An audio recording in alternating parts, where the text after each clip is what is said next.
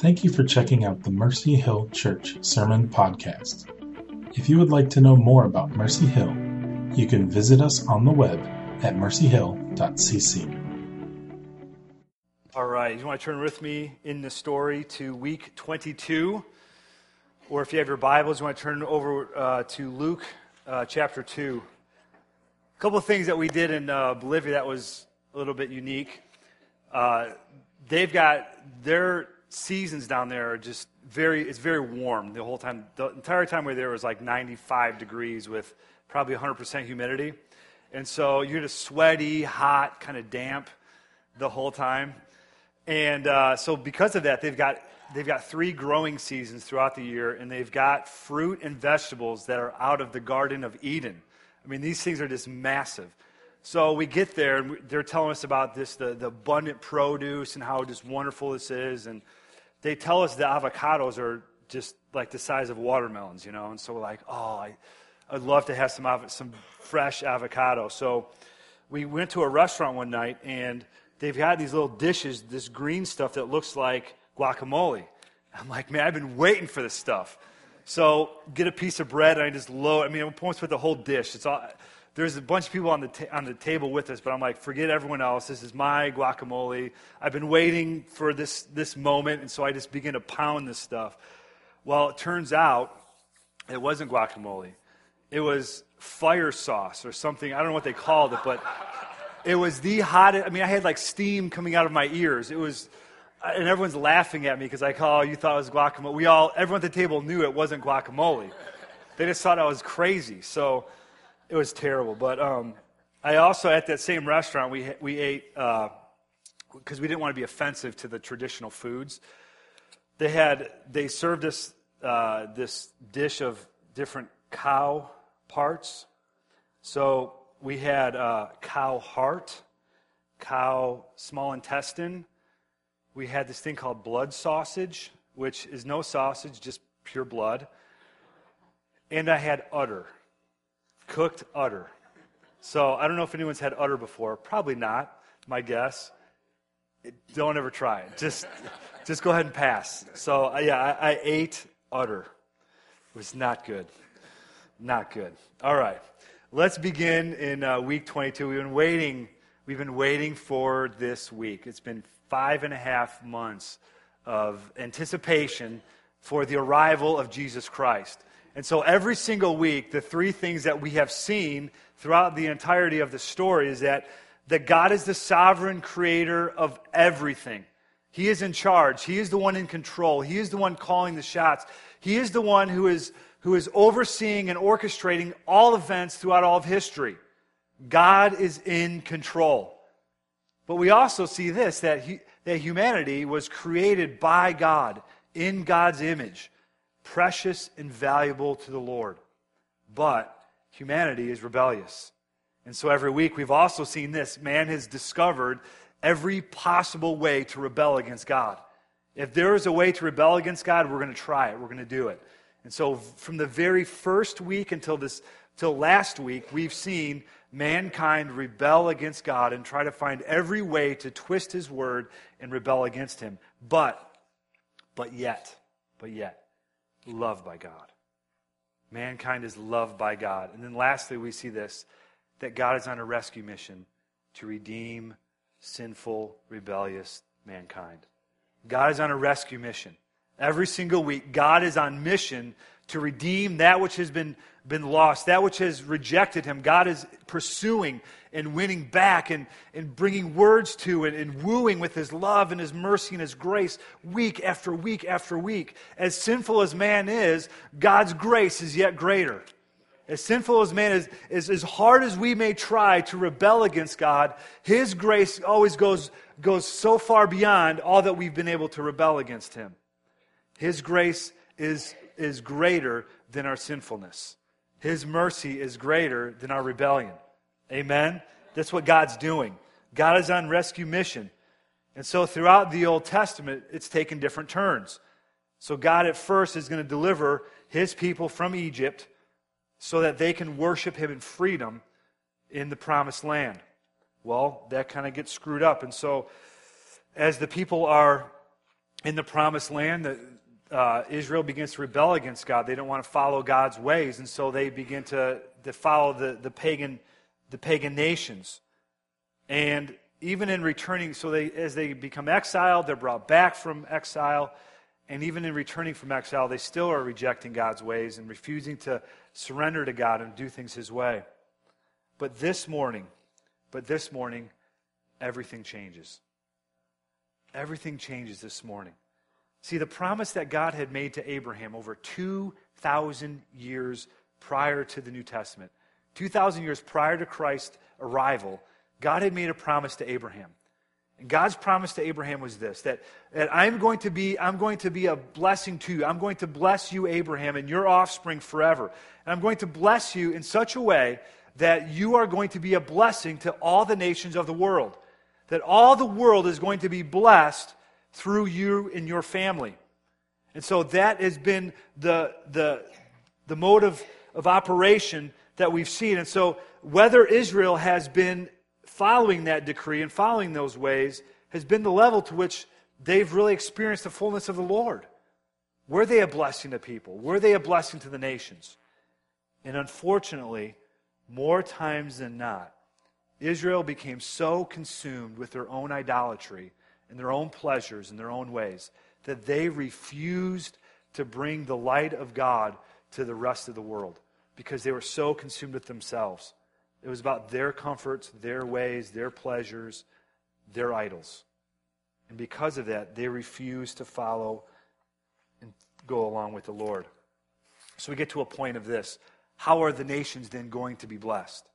I mean, how is it at this point in Israel's history, how is it that the whole earth is going to be blessed by the people of God? How is it that God's name and his glory and his magnificence, how will that be proclaimed to the rest of the world?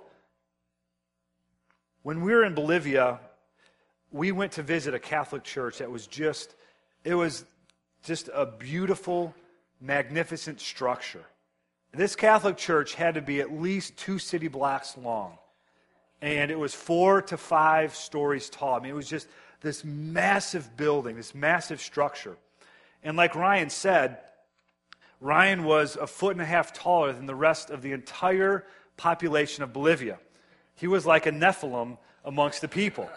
And so Ryan Heath is just this massive guy, and me being just over six foot, whatever, I mean, I'm just, I'm, I'm way taller than everyone else. We're giants.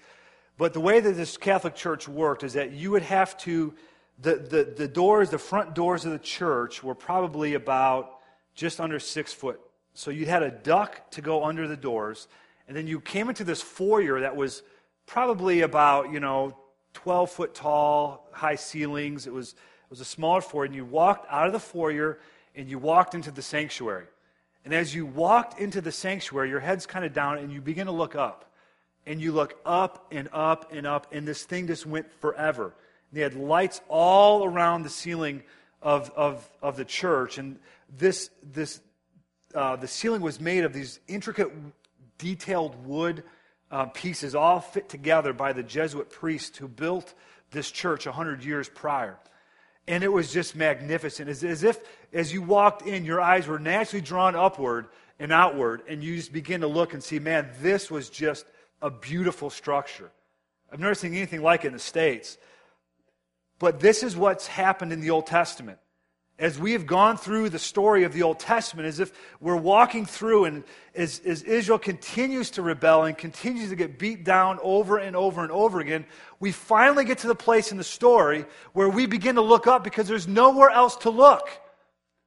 And as we look up, we see the answer. We see God's solution for the problem. It's as if our eyes are naturally drawn upward. Because, look, we've look, been looking down for five and a half months. We've been trying this. Israel's been trying this thing for 2,000 years, and nothing has worked. And finally, we walk out of the foyer and into the sanctuary. And we begin to hold a beautiful, magnificent structure that we couldn't possibly have imagined it looked like this. See, all the past failures of Israel all the brokenness, all the empty promises, everything that Israel's made to God, everything that Israel's done, has set God's people up for this moment. They've been set up for this moment. They've tried everything. And now at this moment, God has finally got their attention. God's finally said, okay, look, you tried every possible solution, but now I've got an answer. And it's not what you expect it to be. It's not even close to what you expected it to be. So, this is how God answers this problem of sin and brokenness and empty, and empty lives in Israel. Turn with me over to page 310 in the storybook. This is uh, Luke chapter 1. We're going to start in verse 26. And so, in, in Luke's gospel, in this section, we've, we've been talking about the upper story and the lower story. Well, Luke does a great job of giving us the lower story. Here's the details of the birth of Jesus Christ. Then we're going to look back, we're going to turn back over to John chapter 1, because in John's gospel, he gives us the upper story. So in all of our lives, this upper story, lower story, we see happening. And same thing in the, in the gospels, where what we see happening on earth is a lower story. Here's the details of what's taken place. But there's also an upper story to the Gospels and to all of our lives that God is at work doing something even when we can't see it. Even when we're unaware, God is still at work. God's at work in all the details of our lives. That's the upper story. So here we get to the lower story. God sent the angel Gabriel to Nazareth, to a town in Galilee, to a virgin pledged to be married to a man named Joseph, a descendant of David. The virgin's name was Mary. The angel went to her and said, Greetings, you who are highly favored. The Lord is with you. And Mary was greatly troubled at his words and wondered what kind of greeting this might be. But the angel said to her, Do not be afraid. Mary, you have found favor with God. You will conceive and give birth to a son, and you are to call him Jesus. He will be great and will be called the Son of the Most High. The Lord God will give him the throne of his father David, and he will reign over Jacob's descendants forever. His kingdom will never end. How will this be, Mary asked the angel, since I am a virgin? The angel answered, The Holy Spirit will come on you, and the power of the Most High will overshadow you. So the Holy One to be born will be called the Son of God. I am the Lord's servant, Mary answered. May your words to me be fulfilled. Then the angel left her, and Mary said, My soul glorifies the Lord, and my spirit rejoices in God my Savior, for he has been mindful of the humble estate of his servant. From now on, all generations will call me blessed, for the mighty one has done great things for me. Holy is his name. His mercy extends to those who fear him from generation to generation. He has performed mighty deeds with his arm. He has scattered those who are proud in the inmost thoughts. He has brought down rulers from their thrones, but has lifted up the humble. He has filled the hungry with good things, but has sent the rich away empty. He has helped his servant Israel, remembering to be merciful to Abraham and his descendants forever, just as he promised our ancestors. Now, we're going to skip down to the bottom of the page so her so Mary was engaged to Joseph, and an engagement then was just as strong as a marriage bond is today. So in order to break an engagement, you had to get a legal divorce. So Jacob or Joseph goes to his, goes to marry his his engaged um, girlfriend or future wife and finds out she's pregnant. And he knows that hey, we're still virgins here, and you're pregnant. Uh, I don't. I'm not down with this. So Joseph decides, you know what we're going to do? We're just going to call this thing off. So he did not want to expose her to public disgrace. He had in mind to divorce her quietly. This is in verse uh, page 312. But after he had considered this, an angel of the Lord appeared to him in a dream and said, Joseph, son of David, do not be afraid to take Mary home as your wife, because what is conceived in her is from the Holy Spirit. She will give birth to a son and you are to give him the name Jesus. Why? Because he will save his people from their sins. And all this took place to fulfill what the Lord had said through the prophet the virgin will conceive and give birth to a son, and they will call him Emmanuel, which means God with us. When Joseph woke up, he did what the angel of the Lord had commanded him, took Mary home as his wife. So in those days, Caesar Augustus issued a decree. So Caesar Augustus, the ruler at the time, issues a decree take a census throughout all the world. So in this census, you had to return back to your home your hometown to be registered in the census. So Joseph also went up from the town of Nazareth in Galilee to Judea to Bethlehem, the town of David, because he belonged to the house and line of David. He went there to register with Mary who was pledged to be married to him and was expecting a child. And while they were there, the time came for the baby to be born. And she gave birth to her firstborn, a son. She wrapped him in cloths and placed him in a manger because there was no guest room available for them. Joseph apparently forgot to make reservations at the hotel. Um, not a good thing.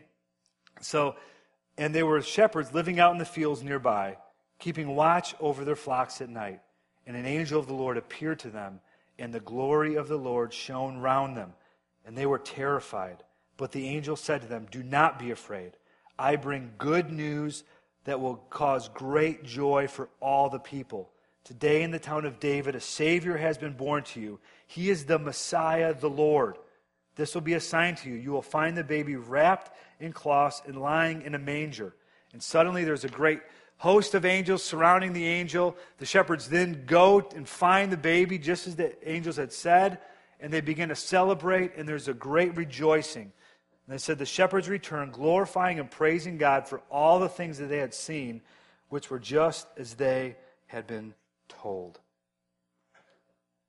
Jesus, the King, the Messiah, is born against the backdrop of first century life. It's simple. Mary becomes pregnant supernaturally. Joseph thinks that she cheated on him.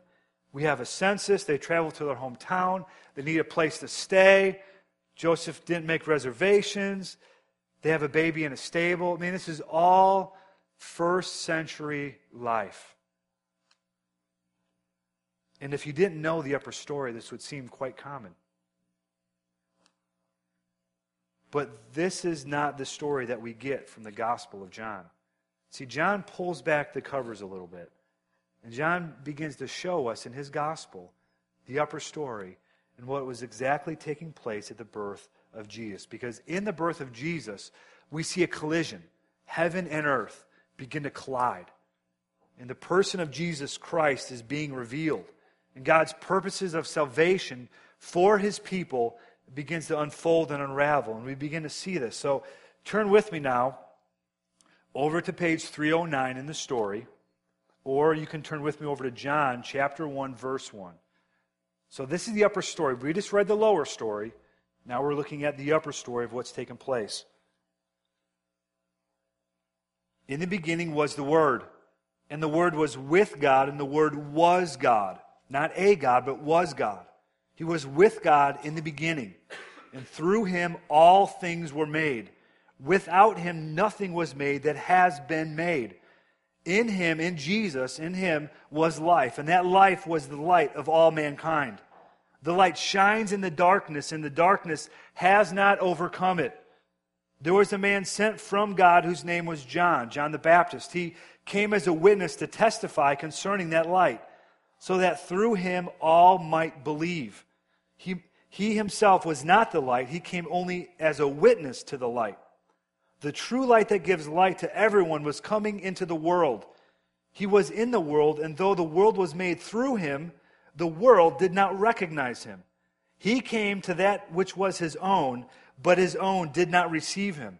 Yet to all who did receive him, to those who believed in his name, he gave the right to become children of God Children born not of natural descent or of human decision or a husband's will, but born of God. The Word became flesh and made his dwelling among us. We have seen his glory, the glory of the one and only Son who came from the Father, full of grace and truth. For the law was given through Moses grace and truth came through Jesus Christ. No one has ever seen God but the one and only Son, who is himself God and is in closest relationship with the Father, has made him known. That's what Jesus Christ has done. This is the upper story of the birth of Jesus Christ. The light shines in the darkness. About eight years ago, uh, with our high school youth group, we took a missions trip. And on this missions trip, we were going to go to Tijuana, to the slums of Tijuana, and we are going to build small homes, right? They were, they were for, for that slum area, these homes, 11 by 22 foot homes, were pretty good homes. Didn't have dirt floors, they had cement floors, had good construction. So we went to the slums of Tijuana to build homes. Well, when you check the weather in Tijuana, it's, it's like 75, 80, 90. I mean, it's, it's, it's, it's warm. And so we went in mid June with the high school youth group to build the homes. Well, we get there during the day and it's all good. I mean, it's, it's hot, it's nice. We leave Chicago, it's 100 degrees in Chicago. We land in San Diego, it's 73 and sunny, which is what it is all year round. And we drive into Tijuana, it's warmer, but it's still sunny and beautiful and nice. Well, what we didn't realize is that the temperatures during the day are in the 80s and 90s, but at night, the temperature plummets. It's more of like a desert kind of dry heat and so we, we get there, we're sleeping in tents. Um, we've packed nothing but, but t shirts and shorts. And so we, we head to bed for the very first night. And I think, Courtney, you were on this trip, weren't you? Okay, Larry, were you on this trip too? Yeah, you're on this trip. So you guys, you guys know exactly what I'm talking about. So we get there and we sleep in our tents. We go to bed for the first night. And we go to bed, it's probably about 70 degrees, so it's pretty nice. Nice to sleep in, you know. So as we sleep there, and as the night begins to progress, it gets colder and colder and colder. And by about, by about midnight, I woke up. And it was probably 40 degrees in our tent. And it is just freezing. And all I have are t shirts and shorts. So, what do I do? What, what are you going to do when you're in a tent with nothing but t shirts and shorts and it's 40 degrees and it's midnight? You've got a, it's a long night ahead. So, what are you supposed to do? Well, I did what I thought was the best thing to do, and that was this. I began to put on every piece of clothing that I could possibly find to put on. I'm, I'm in my tent, and as I'm in my tent, I'm beginning just to put on everything I could find. T shirt after t shirt. I mean, it is, it is so cold that you've got to put on everything you could possibly find to put on. So as I'm, as I'm sitting there, I'm putting on shorts, t-shirts, I mean, towels that I had. I'm trying to use towels as blankets. I mean, I might even put my suitcase on me to keep warm. But here's here's the reality of it. When it's, when it's 40 degrees inside your tent and you've got nothing but t-shirts and shorts, there isn't an amount of t-shirts that you can possibly put on to stay warm. Because at 40 degrees, whether you have one t shirt on or like four t shirts on, it doesn't matter. You are still freezing. So here, here, here's where I'm sitting in my, in my tent and I'm, I'm freezing to death and I'm sitting there with this a sheet and, and, and suitcases and towels upon me and every possible shirt that I could find out of my suitcase, all the shorts I had on, socks, everything I could find, and I am still freezing to death. And at that point, the only thing you can really do is pray for the arrival of the sun. I mean, that's all you can do. Lord, we need the sun to come up right now. I don't know if you need to fast forward time or I'm going to die in a tent in Tijuana on a missions trip, no less. So you need to please do something. Well, that was the most miserable, that was probably the most miserable night of my life. It was freezing, it was cold, tried every possible thing. This is exactly what was Israel's experience then. In Genesis, they try to find wisdom apart from God, Adam and Eve. They're going to eat the apple. God, we don't need to do things your way. We'll, we'll find life apart from you. In Exodus, they, they, they leave the, the confines of Egypt and they finally get to the, to the entrance of the promised land. What do they do? they begin worshiping the gods of the Egyptians. In Kings and Judges, they begin to worship the, the gods of the, the, the surrounding nations. In Haggai, they return from exile to only put all their time and effort into building their own homes and completely neglect the purposes of God. In Ezra and Nehemiah, they still they begin to do religious reforms, but even that wasn't good enough. See, the problem was that they're sitting in a tent with 40 degrees and they're trying to put on every possible thing to find life. But none of it worked. See, none of the, none of the shirts they tried to put on would keep them warm. They tried everything they could apart from God to find life and purpose and meaning, and none of it worked. Because what they needed was the arrival of the Son. They tried every possible solution, and none of it worked. Did you pick that up along as we read the story? They tried everything, but it's like putting a t shirt on when it's 40 outside. It doesn't keep you warm, it doesn't satisfy, it doesn't, doesn't care, provide for you, it does absolutely nothing for you. So, what's God on mission to do? To a people sitting in darkness, to a people far away from God, God sends his Son. And this is what it says about Jesus In him was life, and that life was the light of all mankind. The light shines into the darkness, and the darkness has not overcome it. That is the good news of Jesus Christ that he came into a dark and weary land. A land that had tried and tried and tried to find life and hope and purpose and fulfillment in anything they possibly could apart from God's ways. And it never fully satisfied. That's why they had to jump from one God to the next God, to the next thing, to the next pleasure, to the next, whatever they could find to, to somehow attain life and purpose and meaning and relationship. And none of it worked.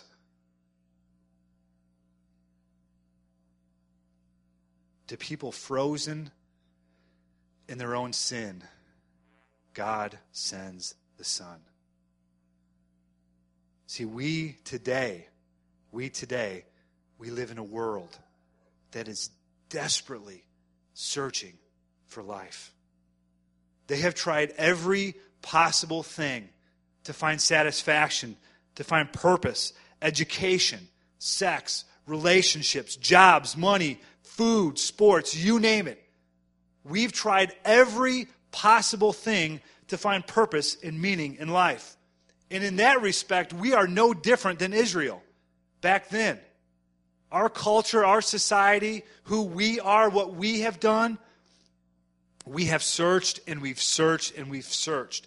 But the problem is, it can never, the t shirts we put on can never keep us warm because they weren't meant to.